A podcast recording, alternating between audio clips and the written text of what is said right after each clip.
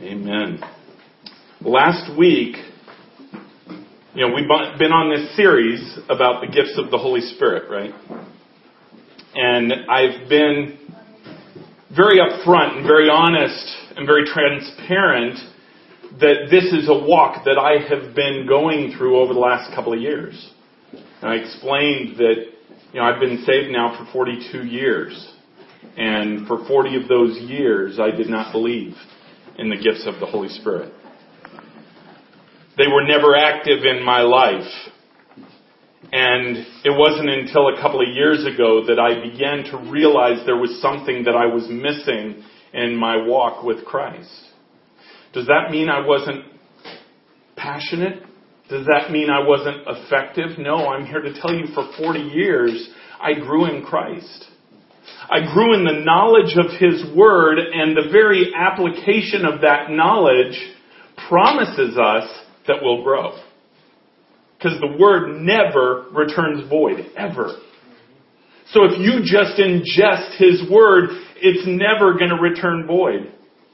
But see, it couldn't help if I kept ingesting it, if I opened myself up to the leading of God, to be led by Him, to want Him to reign in my life, it could not help but lead me to the point where I am today.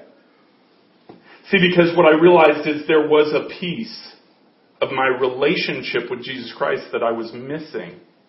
It was that very interactive piece that He promises, and we've been going through this for a couple of weeks.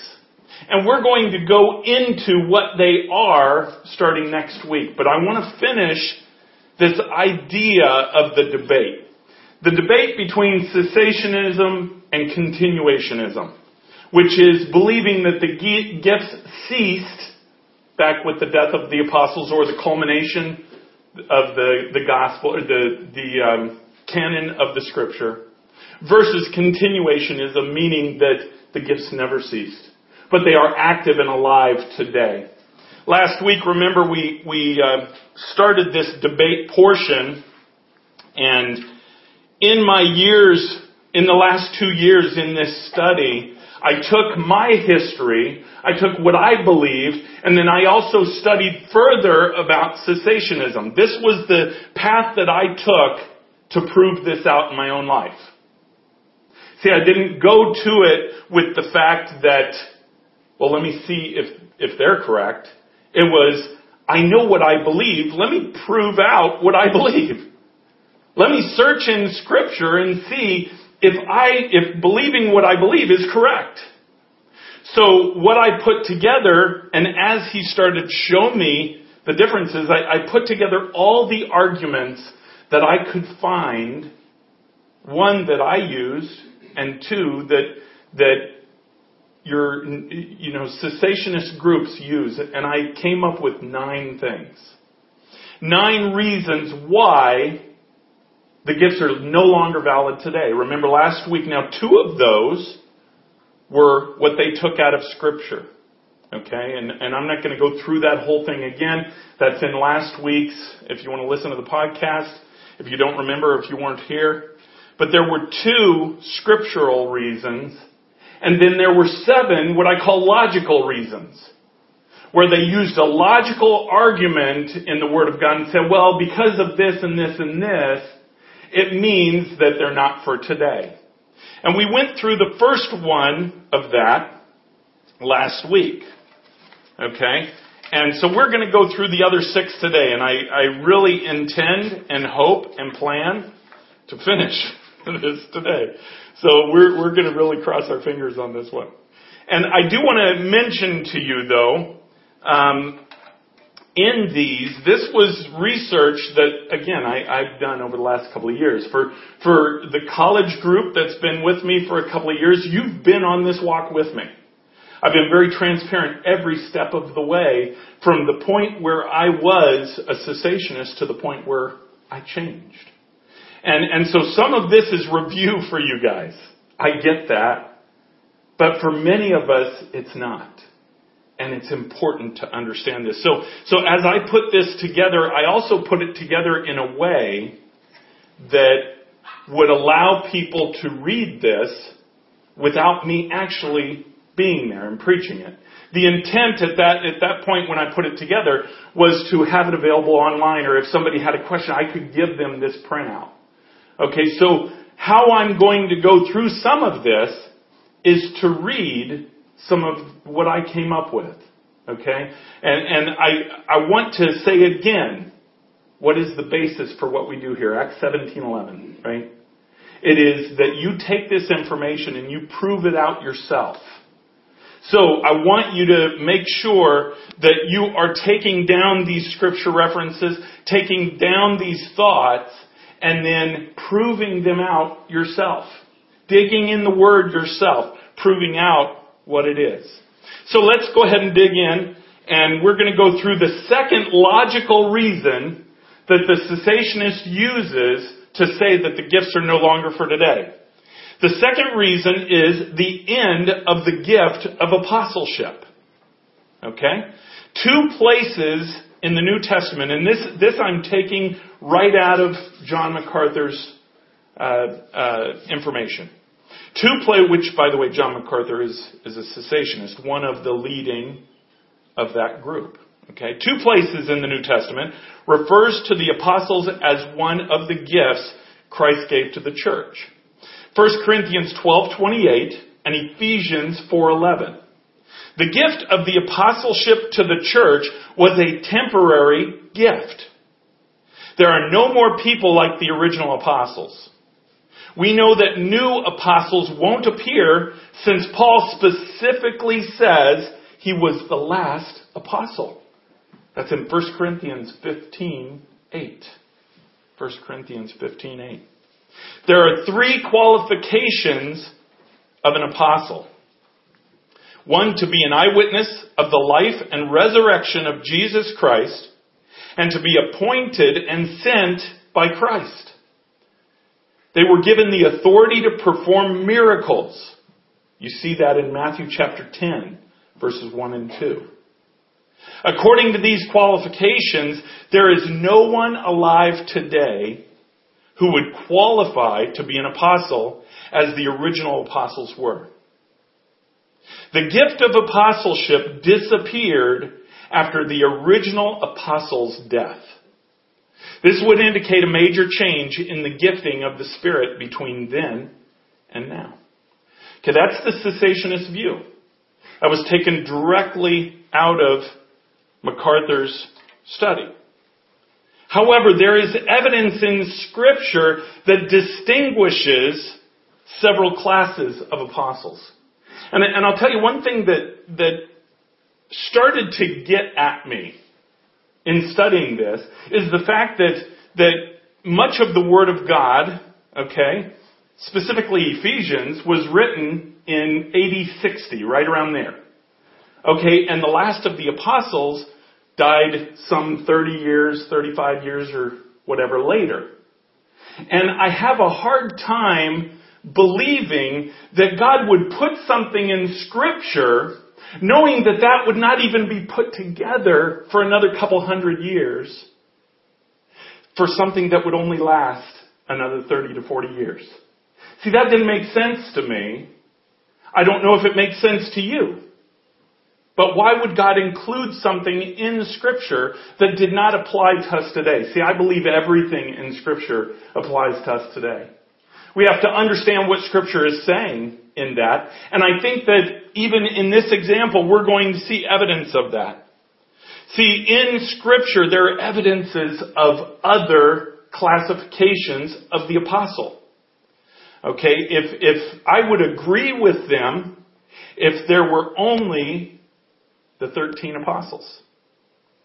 Right? If there were only the, well, the original 11 plus the one that they replaced Judas with, and then Paul. If those were the only apostles, I would agree with them. However, there are different classifications in the Word of God of, of apostles. Let's go through some of them. First of all, there's the great apostle, right? That is Jesus Christ. He was the greatest apostle sent to represent Father. Remember, he said he did not represent himself. He came to this earth to represent the Father. He was the greatest apostle. Okay, there was none like him. No one matched him. Okay, then you have the 12 apostles, right? Or the 11 and then they, uh, in, in Acts, beginning of Acts, they, they uh, replaced Judas. These were special disciples that Jesus selected to serve in his earthly ministry. Okay, Judas, who betrayed Jesus, was re- replaced. And then all 12 were sent out to begin the church. That's in Acts chapter 1. As apostles, they were not infallible as Jesus was. In fact, Paul rebuked Peter in Galatians chapter 2. Okay, so these apostles were not perfect like Jesus was. This is a different classification of apostle, right? Already a different classification than the great apostle, than Jesus Christ. Another note, the twelve were not apostles chosen only to write inspired scripture. Many of them did not write any of the scripture. Okay, that's an important note. Their role was to go therefore and make disciples of all nations in Matthew 28. So you have that classification of, of apostle. But now you have another one because you have Paul. Paul wasn't part of that initial group. Paul's calling was very different than theirs. So you have a, another classification of apostle. Paul called himself the last apostle and did not consider himself even worthy to be an apostle. You see that in 1 Corinthians 15, 7 through 9. And if you're writing these down, because I'm not turning to all these to, to try and go through this, but I want you to look these up later. 1 Corinthians chapter 15, 7 through 9. Paul was the last to be, to see the risen Christ and be sent as an apostle. So he was a different classification. If you remember his calling, right? He was a different classification of apostle. But then, even with that, you could say, well, okay, yeah, but they, they all were, you know, even, even Paul was sent by Christ. I mean, Christ came and appeared before him and everything else. Okay, but then you have a problem when you start to see other apostles in the Word of God. And that's this last classification that I'm going to use, other apostles. This group of apostles are those who Jesus called and sent, who were not necessarily witnesses of his ascension. Some say that Paul was the buffer between this group. Paul was kind of the hybrid between this group and the 12 apostles. Some of these called apostles include, and, I, am gonna, I'll say these slow so you can write them down, because I want you to look these up. I want you to prove this out for yourself. Some of these called apostles include Barnabas, Acts chapter 14, Timothy, Colossians chapter 1, Silas, Compare 1 Thessalonians 1 1 and 1 Thessalonians 2 6 for Silas. Andronicus and Junia, Romans 16, verse 7. By the way, a, a side note there, and this will really trip you up, and, and a very interesting thing. Junia was a female. What? Female apostle? What's that? No? Look it up. I'm not going to rabbit trail here, but look into that. Junia was, was a woman, a female apostle. But that is for another discussion. I'm not going to deal with that right now. Epaphroditus, Philippians 2, verse 25. Sosthenes, 1 Corinthians 1 1. Apollos, 1 Corinthians 4 9. Paul's team of brothers, 2 Corinthians 8:23. There's so many of these. Okay? Now, it's something to note in this, in 2 Corinthians 8.23, the word messengers is what you're going to read there. But in the Greek, that's the same word as apostles. So if you're looking in, in the Word of God, get to the original Greek. We're talking about the same word that was used for the original 12. So there is a different classification for these apostles than there was the original apostles. Okay? That's important to note. MacArthur explains that the apostles were equated with the church's foundation and there's no need for any further foundation to be laid. I would acknowledge that there is no need to further lay a foundation for the universal church. But bodies of believers do need a foundation laid in them. Apostles outside of Christ, the twelve and Paul, simply point us back to apostolic doctrine. Not laying a new foundation, but establishing a new foundation in us. See, the gifting of the apostle was for the furthering of the saints. It was for not just laying the foundation because that was unique to the original apostles. They laid the foundation of the church. They not only did that, but they laid the foundation of writing the Word of God. However, that doesn't mean that those things don't need to be laid in people's hearts today. I don't know about you, but when somebody gets saved, I've never seen somebody automatically have the knowledge of that foundation, right? That's why we have churches. That's why we have discipleship programs. That's why we have relationships to teach the Word of God. See, there is a gifting of the apostle to do just that job. So number three, okay, this is the third reason, a logical explanation that they use for cessation. The foundational na- nature of the New Testament apostle and prophets. Paul identifies the New Testament apostles and prophets as the foundation of the church. You find that in Ephesians 2, chapter 20. Uh, I'm, I'm sorry, chapter 2, verse 20.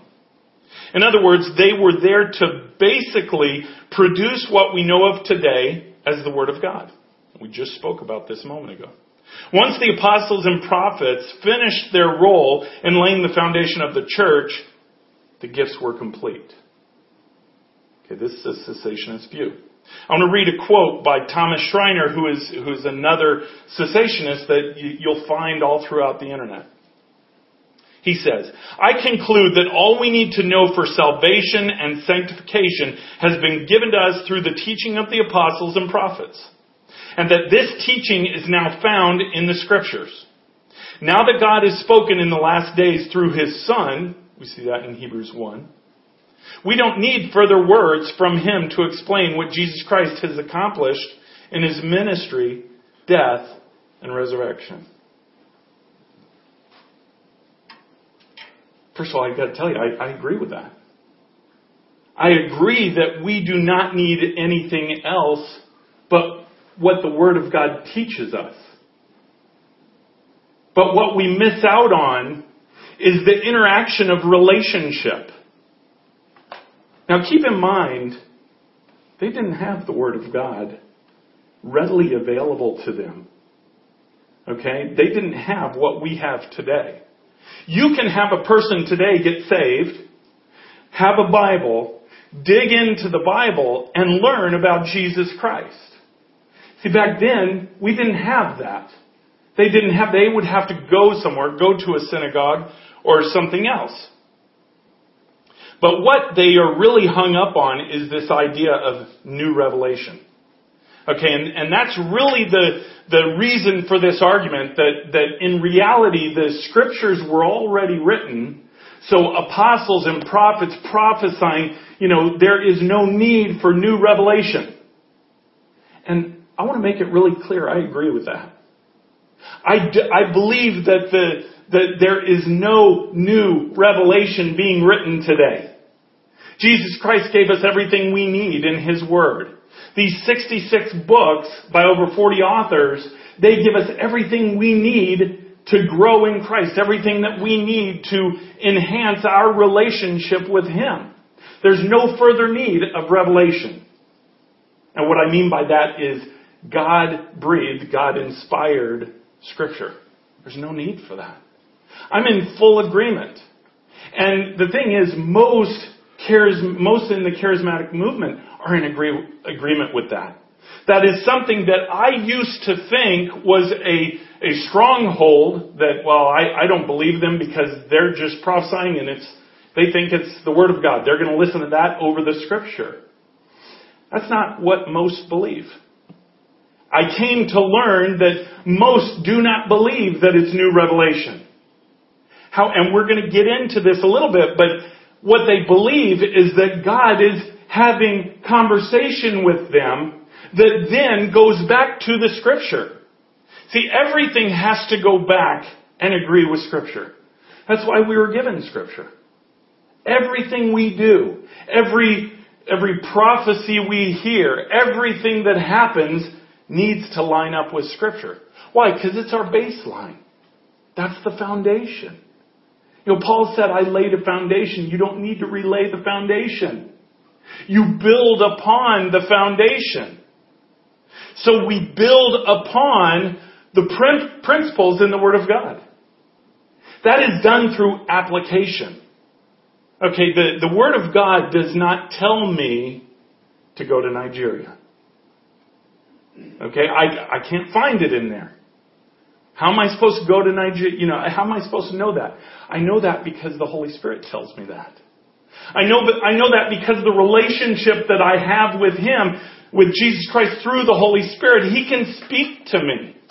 He can tell me, I need you to go there, and then I take that and I prove it to the Word of God. Okay, am I supposed to go to Nigeria? Well, okay. Matthew 28 says I am. Matthew 28 says that I'm supposed to make disciples of all the world.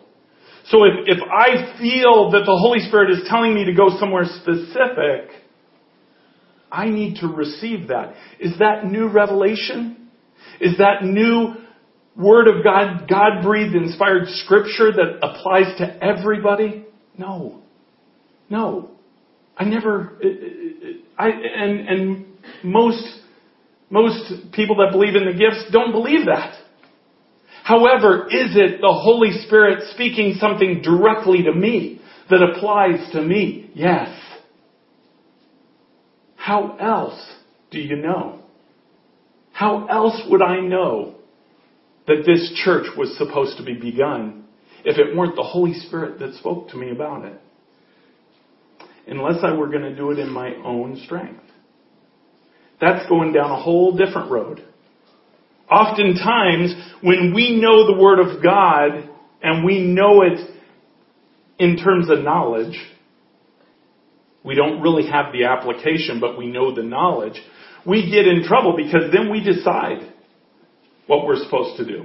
We decide, well, I know that I'm supposed to do this. Why it says it in the Word of God, so I'm going to choose to apply it this way. You run a risk if you're applying that yourself. You run a risk if you are not developing a relationship through the Holy Spirit who can speak to you, who can tell you this is how you apply what that verse says in your specific life. And by the way, that will never go against Scripture. Ever. He would never tell me to go over there and hate those people.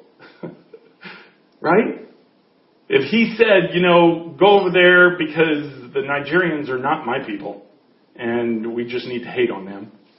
Okay, there's something wrong there. I know that sounds ridiculous, but the point is, everything he says would agree with Scripture. No, so he's told me to go over there out of love. Right? But that's how we apply him speaking to us.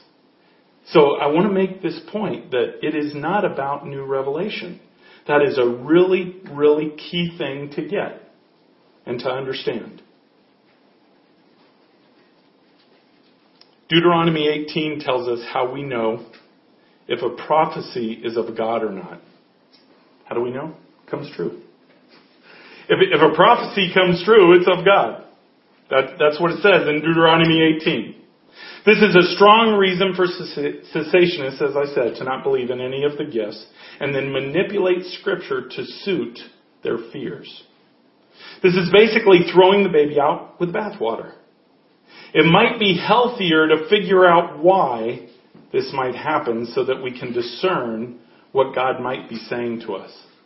There are several reasons why someone's prophetic word may be wrong, including the fact that that person may not actually have been given the gift. Don't assume that because you're saved, oh, well, now I get to speak in prophecy. Whatever I feel, I can say, and that must be prophecy. It's not. And by the way, we are to discern that. Okay, let's say, however, that someone has a gift of prophecy and is wrong. And, and this, I want you to get this. This is a key element that people use to say, well, no, that gift can't be right. When someone is learning to hear the Holy Spirit, there is a learning process in differentiating between the Holy Spirit's voice and your own internal voice. I want to give you evidence in scripture of that. Even Samuel did not recognize at first the voice of God. He recognized a voice, and he, he would get up and go to Eli and, yeah, when, when you'd hear Samuel.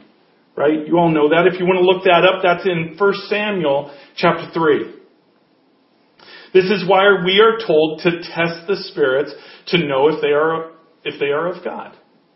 I want you to write down these two references. 1 John chapter 4, 1 through 3. 1 John 4, 1 through 3, and John 16, 13 to 14. Those are two references that talk about how you test spirits, how you know the origin of a spirit. Remember we talked about a few weeks ago that we live in a spirit world. We don't live in the three dimensional plus time world that we know, that we see in this place right now. The real reality is that we live in a spirit filled world.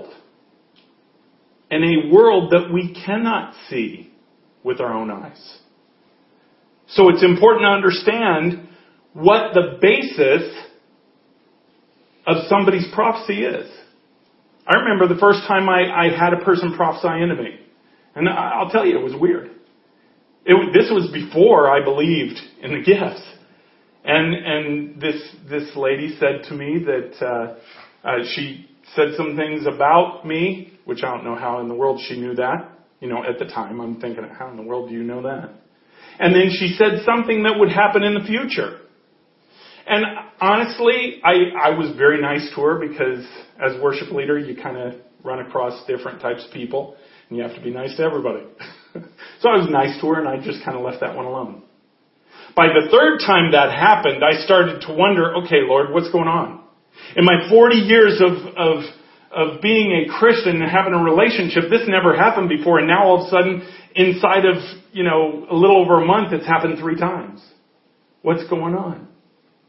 And then I start talking, and, and I've told this story before about, about people that, that I knew, which began to open my eyes up to something that I was missing. However, this prophecy, okay, now let, when you hear someone speak into you that, and now it's happened probably 40 to 50 times for me. Do I take that as the Word of God? No. I'd be foolish to do that. Not only that, but I'd be wrong according to scripture. Because those two scriptures that I, I just said, said test the spirits. Right? Test the origin of where that information comes from. Because there's a warfare out there, there's a battle out there. And the enemy, Satan, he loves to come across like an angel of light. He likes to be a confederate to what we are, a, a fake. But yet he can look really real. So this is something that, that in a cessationist view was just easier to say it's wrong. And I don't know about you in your life. I know a lot of people that are like that. It's not something I can control. It's not something that I really fully understand, so I'll lock it down.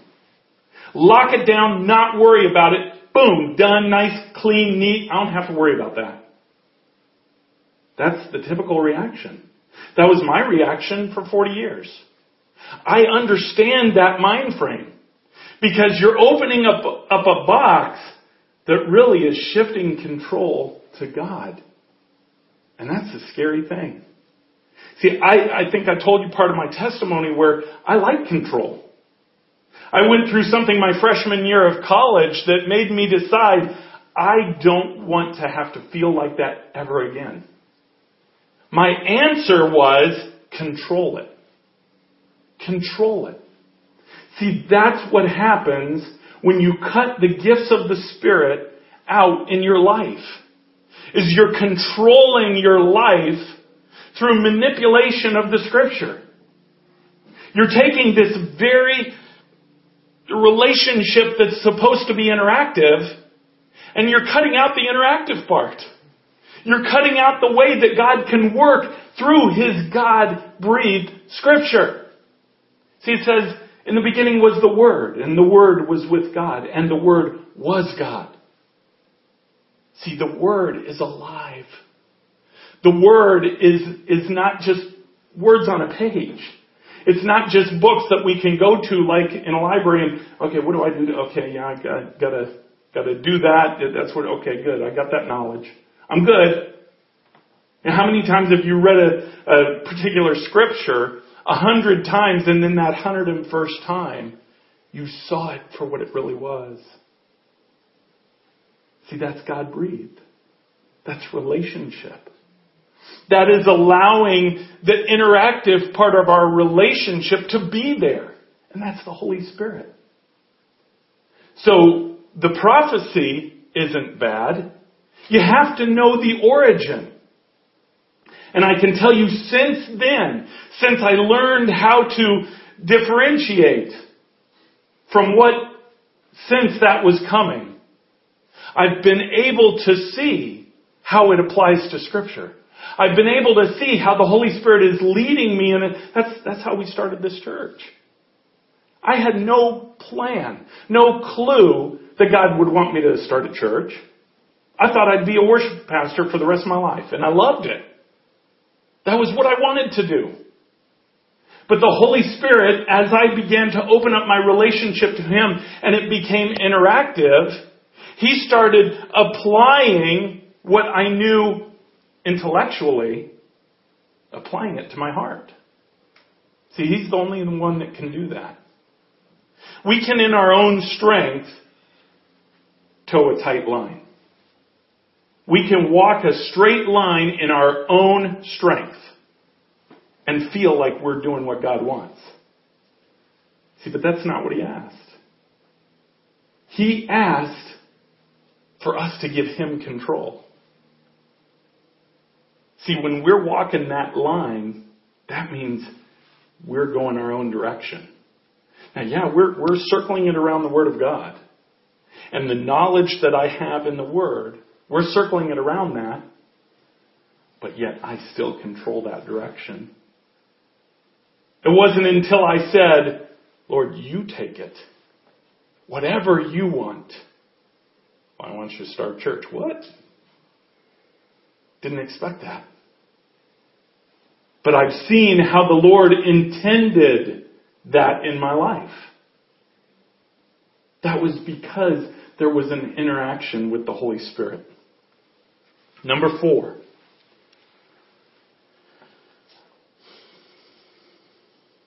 The nature of the New Testament miraculous gifts. If the Spirit was still moving as He was in the beginning of the church age, then you would, be, then you would expect the gifts to be the same today as they were then. At Pentecost, the gift of tongues were existing and understandable languages that were spoken. The New Testament gift given to the apostles was speaking in a known and recognizable language, not an ecstatic language like you see in tongues today. Okay, as far as the nature of New Testament gifts, let's recognize that something given to us by God is still dependent upon people allowing God to work it through them. See, God doesn't do, He doesn't do stuff without people. That was the whole premise in how He set this, this life up. He said, I'm gonna work through people. See, that's why He had to sacrifice His Son because there were no perfect people. And when we fell, there was no way to be redeemed except for the Son of God coming and becoming a person, becoming a man, and living a perfect life. Okay? So what they said here, again, at Pentecost, the gift of tongues were existing in understandable languages that were spoken. I want to point something out in terms of that. First of all, I am in full agreement with that. I don't see in the Word of God that tongues were some babble. Okay? I, I, I see in the Word of God every time you see tongues, it was tongues, it was another language, another known language. Okay? However, go Google this.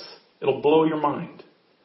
There are almost 7,000 known languages in the world. 7,000. Now you take those languages, and I know this because of Nigeria specifically, each language has dialects, especially in Africa. There are almost 40,000, 40,000 different dialects. Okay? Who am I to say what is Babel and what's not? I don't know all those. I can't even learn Spanish.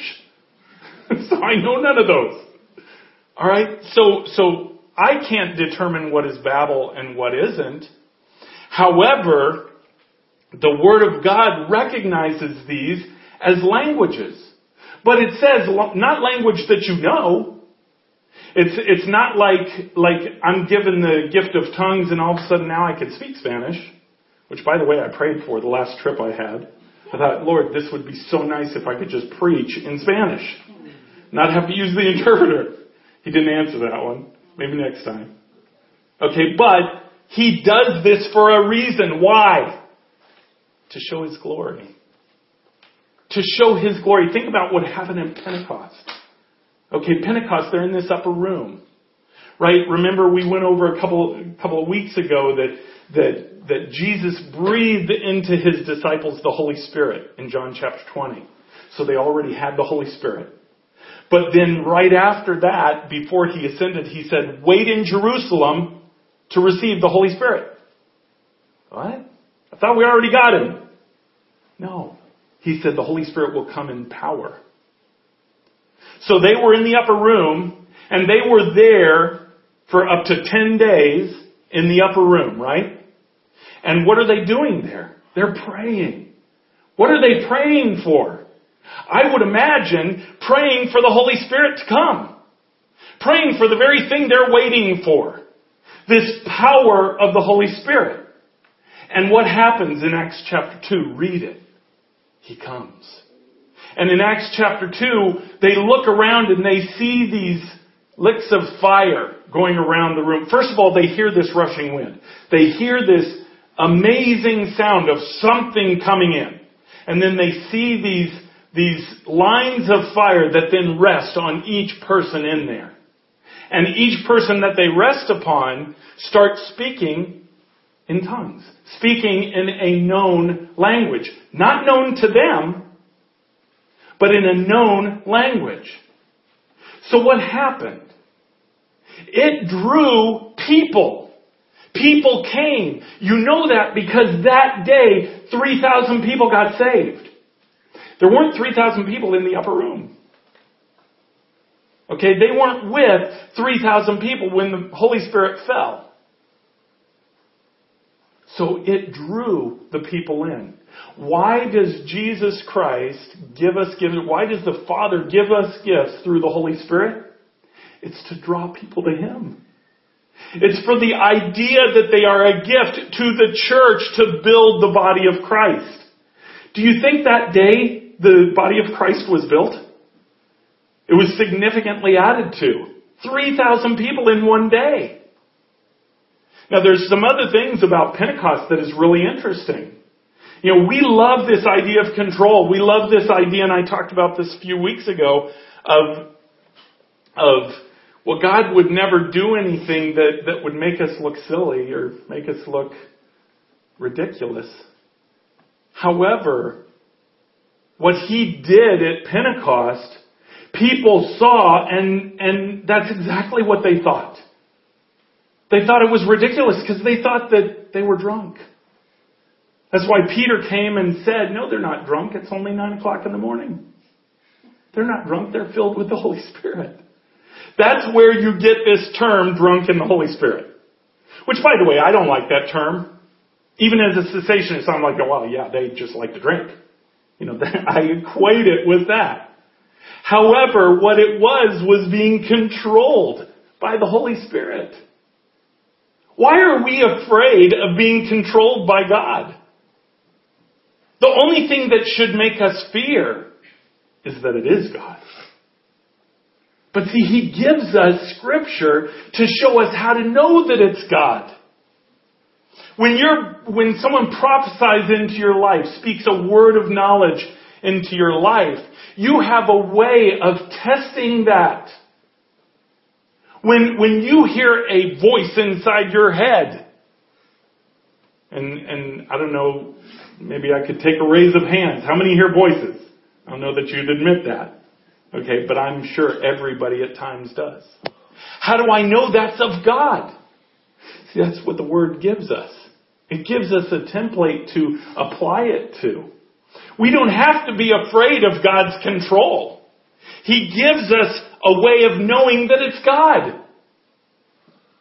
We're so afraid of being controlled by something not good that we cut it all off. I'm not going to let him into my life this way because the risk is too great. But you know what? The risk is too great by not letting him in. We're not talking about salvation here, folks. We're talking about sanctification. We're talking about relationship with Jesus Christ, how He wants to invade every part of our lives. When we don't let Him because we want to control it, it breaks His heart. I can imagine Him standing there and just saying, if you only knew, if you only knew what I want to do in your life. If you only knew that if you trusted me with the control, I'd open your eyes. I'd show you things you've never seen. I'd speak to you in a way that you would know it's me. And I'd blow you away. See, that's what he offers. It's, it's exactly that passionate walk with Jesus Christ. See, that's where the real passion comes from. It's not passion that we just decide to have because He's saved us and He's done some really great things in our life. That passion comes because He's revealed Himself. If you hear me pray for very long at all, you hear me pray that very prayer. God, reveal yourself a little bit more. Just another piece of you. Reveal that to me. Reveal that to these people. Why? Because that's relationship. That takes the control from us and gives it to Him.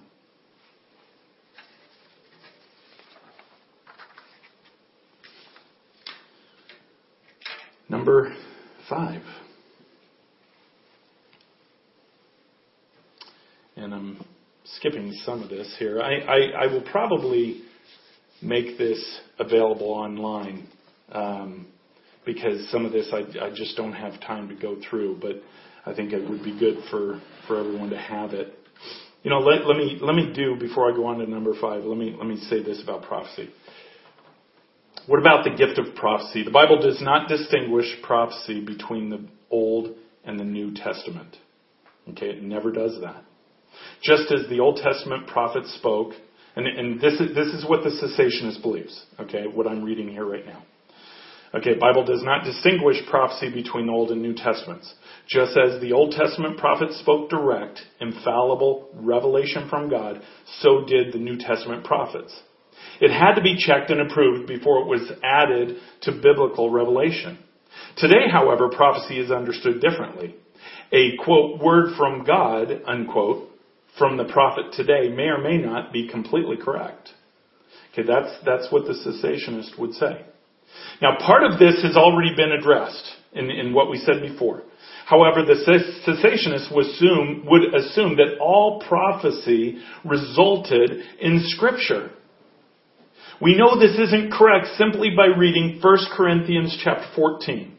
Write it down. 1 Corinthians 14, 24 and 25. Paul says this. He, he says that if prophecy is spoke in a church gathering to an unbeliever, the secrets of his heart are disclosed and he will know that God is among you. As a matter of fact, turn to that. Turn to 1 Corinthians chapter 14. I think this is, this is a good one to look up. 1 Corinthians chapter 14, and we're going to read verse 24 and 25. 1 Corinthians 14, by the way, Paul lists many of the gifts in chapter 12, and then in, in chapter 13, he talks about love and how those gifts are applied. Chapter 14, he's going in with the Corinthian church, and he's, he's dealing with some problems. He's dealing with how they do this in church. Okay? But now he's talking about prophecy, and, and in, uh, in 1 Corinthians 14, 24 and 25 say this, But if all prophesy and an unbeliever or outsider enters into the, into the service, he is convicted by all. He is called to account by all. The secrets of his heart are disclosed. And so falling on his face, he will worship God and declare that God is really among you. See, that's the application of prophecy. It says the secret of his heart is disclosed. Okay, there were other prophets in the New Testament as uh, well. What of the four unmarried daughters of Philip, the evangelist?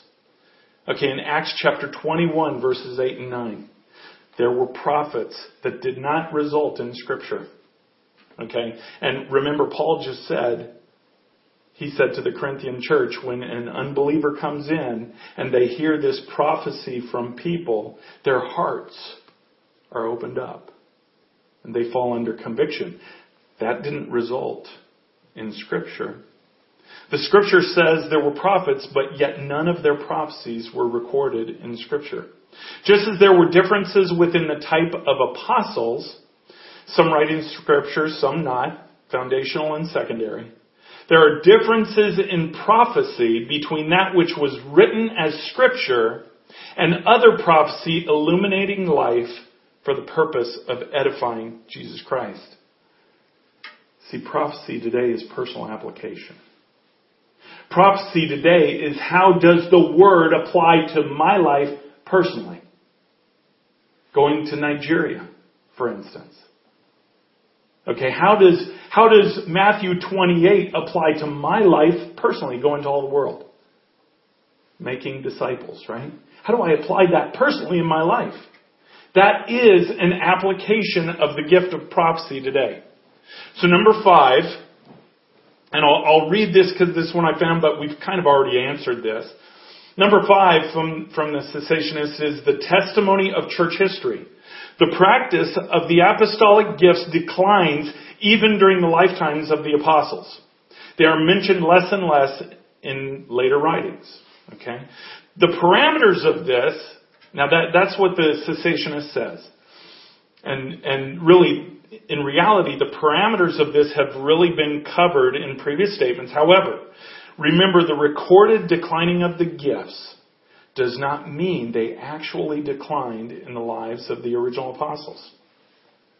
Just because you see a declination of gifts, of say healings, okay, of prophecy, of this and that, in the latter writings of Paul, doesn't mean they weren't there. And we know, we know in John that, that it says with Jesus, if, if they were to write all the things that he did, all the miracles, signs and wonders that he did, the, the world couldn't hold volumes of books. So the same, because remember I, I, said last week that in John chapter uh, 14 that that Jesus said, if you believe, to all who believe, you will do not only my works, you will do more than what I did. Okay, so the declination in of, of gifts in Scripture of, of, maybe healings or prophecy or, or whatever whatever you see in there does not mean that it didn't happen. Paul was dealing with different things in his epistles, so were the other writers in their epistles. Number six, the sufficiency of Scripture. And this, this is number six, the, what the cessationists would say. The Spirit only speaks in and through the inspired Word of God. He doesn't call or direct people through subjective messages. His Word is external to us and objective. The gifts ended with the completion of the canon of Scripture. Once the Word of God was complete, we no longer have need of the gifts of the Spirit. First of all, I am in full agreement that the canonized Scripture is completely sufficient to guide us, to direct our lives for every need that we have, every desire that we have to, Lord, to know the Lord intimately. However, please know that by not understanding the correct application of the gifts of the Spirit, you are risking taking the very power out of that relationship with Jesus Christ. Okay, that's an important point. Everything is in the Word of God that we know, but what, what if we treat it just like a history book? What if we treat it just that is information that we can, through control, lead our lives? As a matter of fact, I can lead my life to where other people look into my life and I look pretty good. But yet I can control my life. I can do what I want, but as long as I'm following these specific parameters that are laid out in the Word of God, people are going to think that I am, have this vibrant relationship with, with God. But you know what? That's not what Jesus says. He said that people will see, if you love me, if you have a relationship with Christ that's this vibrant one, what happens? His love permeates every part of you. His love flows through you and people see that. That's the fruits of the Spirit. When, when we live for Jesus Christ and we're not just doing it out of this, this manual, but we actually let this manual come alive and let it speak to us because it's the Holy Spirit who God breathed it in the first place speaks to our lives. When He does that, it shines through us. Now we're not just list, living by a set of rules that somebody can look and see, oh yeah, they're a good person. They, they, they live a good life, you know, they're following Christ. Now they can look at us and see, wow, I, I don't even see them. I see Jesus Christ because I see such passion in their life for relationship with Him that opens up the doors for Him to speak through them. Not for us to speak ourselves. You can't do that without interaction. Try to build a relationship with your spouse or a best friend or whatever your relationship is that's your closest relationship. Try to build that relationship without talking to them or without them talking to you. Try to build a relationship where they just give you a list of letters of things that, that they want and things that they, they know that is needed to happen. Try to build a relationship with them in that. See, you're going to find you can only go so far. Can you build a relationship? Absolutely. I can have a relationship with my wife, know what her needs are, know what she, she feels at the time that she writes something down. However, but without that verbal interaction with her, it cuts the closeness out. Do you see with Jesus Christ it's the same way? We worship Him, and you can worship Jesus Christ almost as an idol. Wow. If you worship Him and He's up there, it's no different. You're following a set of rules. See, it has to be right here. It has to be in your heart. When you follow Him from your heart, you have interaction. When you follow Him from your heart, there's relationship. See, you can't do that without the Holy Spirit. You can't do that without Him being real in your life. Does it mean you're not saved? No. I was saved when I was nine years old. Never lost it. Praise God. Can't even give it away if I wanted to. However, I did not have or understand the relationship, the interaction, the back and forth that the very God of this universe wanted to have with me. And the first time that happened, humbled me. It blew me away. It blew me away to know that he was so intimately interested in me that he would talk to me. That he would prove himself in his God inspired breathing word. More than just a manual, more than just a history book that was by God. See, he showed me this relationship that he wanted to have. Number six, cessationists would say, the sufficiency of Scripture. The Spirit only speaks in and through the inspired Word of God. He doesn't call or direct people through subjective messages. His Word, did I just read this one? Yep, you did. Oops. Okay, we can edit that one on the tape. Number seven. Wow, we are, we are actually to number seven. This is awesome. Number seven. Cessationists would say the New Testament governed the miraculous gifts. In Paul's day, he laid out specific rules that were to be followed where tongues and prophecy were practiced. There was to be order and structure as well as an interpreter. Now, by the way, I want to tell you, I'm in complete agreement with that. And what they're saying is in, in Paul's day, Paul laid out this, this reason to, to have order in the gifts. What I struggle with is in the writing of 1 Corinthians and 2 Corinthians and these problems they were having, that was a kind of a messed up church, but yet a church after God. Okay?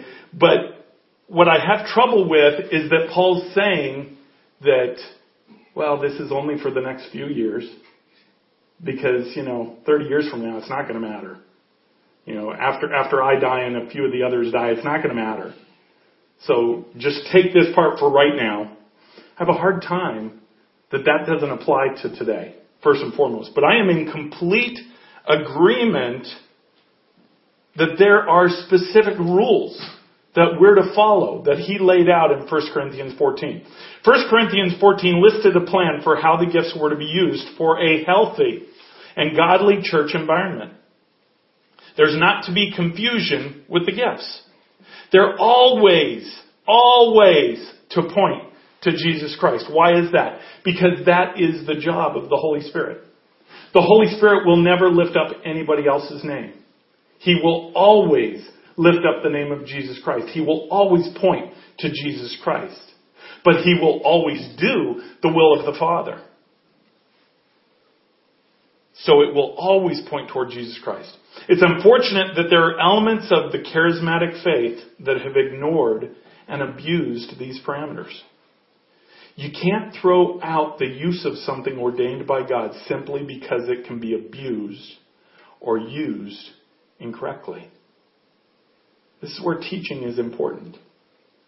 And, and this is the difference between teaching and control. And, and I get it. I get it, especially from the pastoral position. I understand, wow, it would be so much easier if I could just give you folks a list of things that you need to do. And, and a tightened parameter of what you need to have in your personal relationship with Christ. It'd be so much easier for me. Why? Because when we open it up to relationship, we, there are things that are exposed you know, exposed in us, which is what the Holy Spirit wants to do.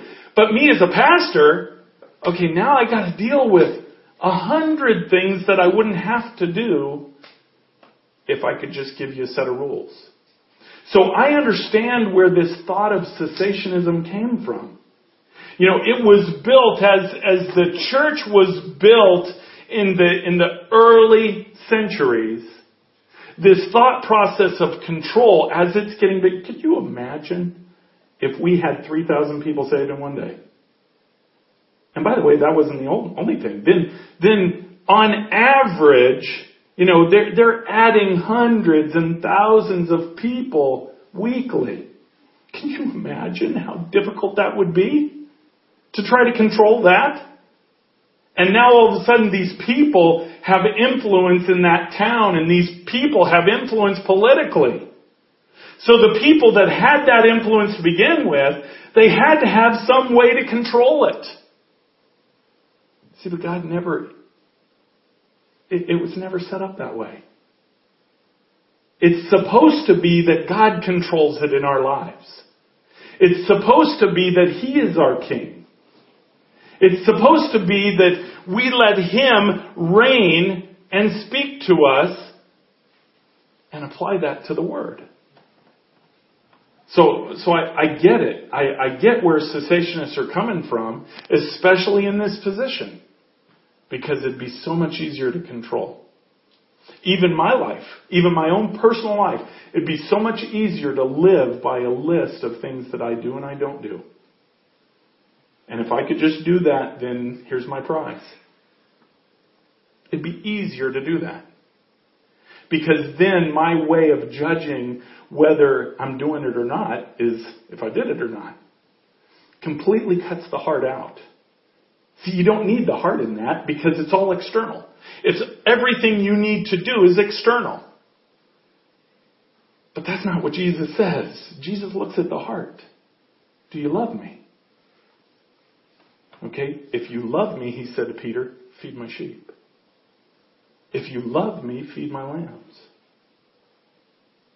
He didn't say, if you love me, give them parameters to live by and hold them tight to that so you don't have to worry about it. Now, see, it's my responsibility. It is your responsibility to invest in your relationship with Jesus Christ. It's our responsibility to do that. Now, we also have joy in doing that. I want to close here because remember last week we talked about the two verses that that cessationists use to say that that uh, the gifts are not for today. Remember, we talked about in 1 Corinthians 13 where it said, when the perfect comes, and I'm not going to go take time to go through this. You pull up last, last week's tape. But when the perfect comes, then there's no more need. Okay, and they say that the perfect is the canonization of Scripture. And we went through all that. The second one was that they said Revelation 22, that, that there's a curse if you add to this book. Okay, and we went through that too. Those were two references, the only two references, reasons out of the Word of God that I can find that isn't just a logical argument, but that I could find that cessationists say the gifts are not for today. Okay. However, and we've and we've dealt with those, and we dealt with the the seven logical arguments that I could find. But what I want to do is is really one final argument is is more on a personal note. What can you say to somebody who has experienced the working of the Holy Spirit through these gifts. What do you say to them? What of the person who miraculously is healed before somebody's eyes? What do you say to that? Well, that, that's fake. See, that's what I used to say. Oh, well, that was a plant. Okay, what happens if it's your best friend? What happens if it's you?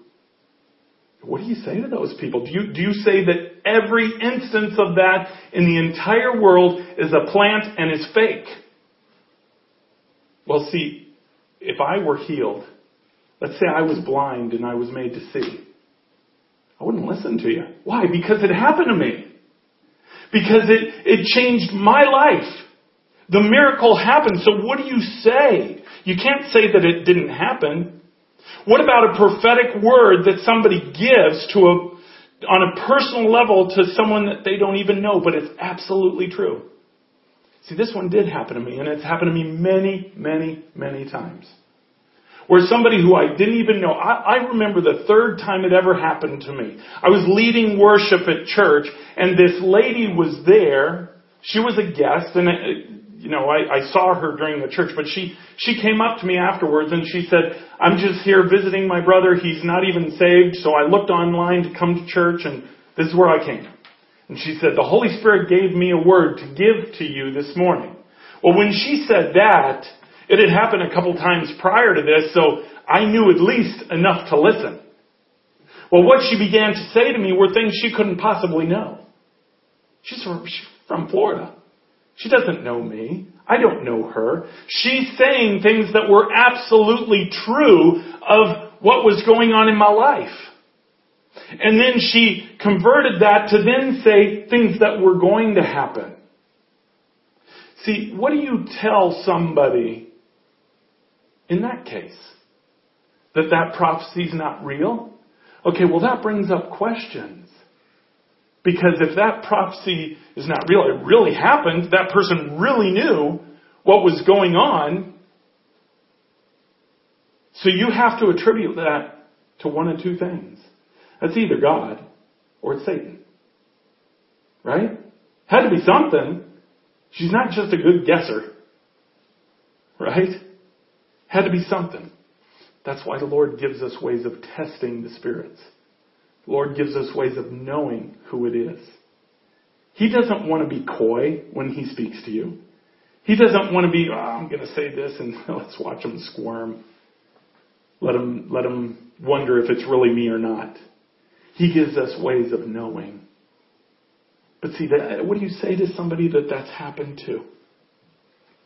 Bottom line is there's no argument, biblical or logical, that would lead to the con- conclusion of the gifts of the Spirit that they've ceased. None. No biblical argument, no logical argument. But however, there is solid proof that the gifts are for today. And I want you to look at something. I want you to turn to Joel. Joel chapter 2. We're going to close with this. Joel chapter 2, we're going to read starting at verse 28 down through 32. Joel is prophesying about something that will happen in the future. Verse 28. And it shall come to pass afterward that I will pour out my spirit on all flesh. Your sons and your daughters shall prophesy. Your old men shall dream dreams, and your young men shall see visions. Even on the male and female servants in those days I will pour out my spirit. And I will show wonders in heavens and on the earth, blood and fire and columns of smoke. The sun shall be turned to darkness and the moon to blood before the great and awesome day of the Lord comes. And it shall come to pass that everyone who calls on the name of the Lord shall be saved. For in Mount Zion and in Jerusalem there shall be those who escape, as the Lord has said, and among the survivors shall be those who the Lord calls. I want you to notice in verse 31, it says that these things, I am going to pour out my spirit on all flesh. You'll see these signs and wonders, these dreams, these visions, these prophecies. You're going to see all this until when? It says in verse 31, until the awesome day of the Lord comes. That is a specific day. That is when the Lord Jesus Christ returns triumphantly to reign on earth. That hasn't happened yet. In fact, that happens after the tribulation. That happens after we're gone. Okay? But I wanted you to notice that that's Joel's prophecy. Is that this is going to happen until the day of the Lord. Okay, so let's look at this because you could say, well, we're not, we're not in the end days yet. We're not in the end days. So yeah, that's gonna happen. That's gonna happen in Revelation. You know, when, when, when the tribulation happens, that's definitely gonna happen. Okay, I want you to turn to Acts chapter 2.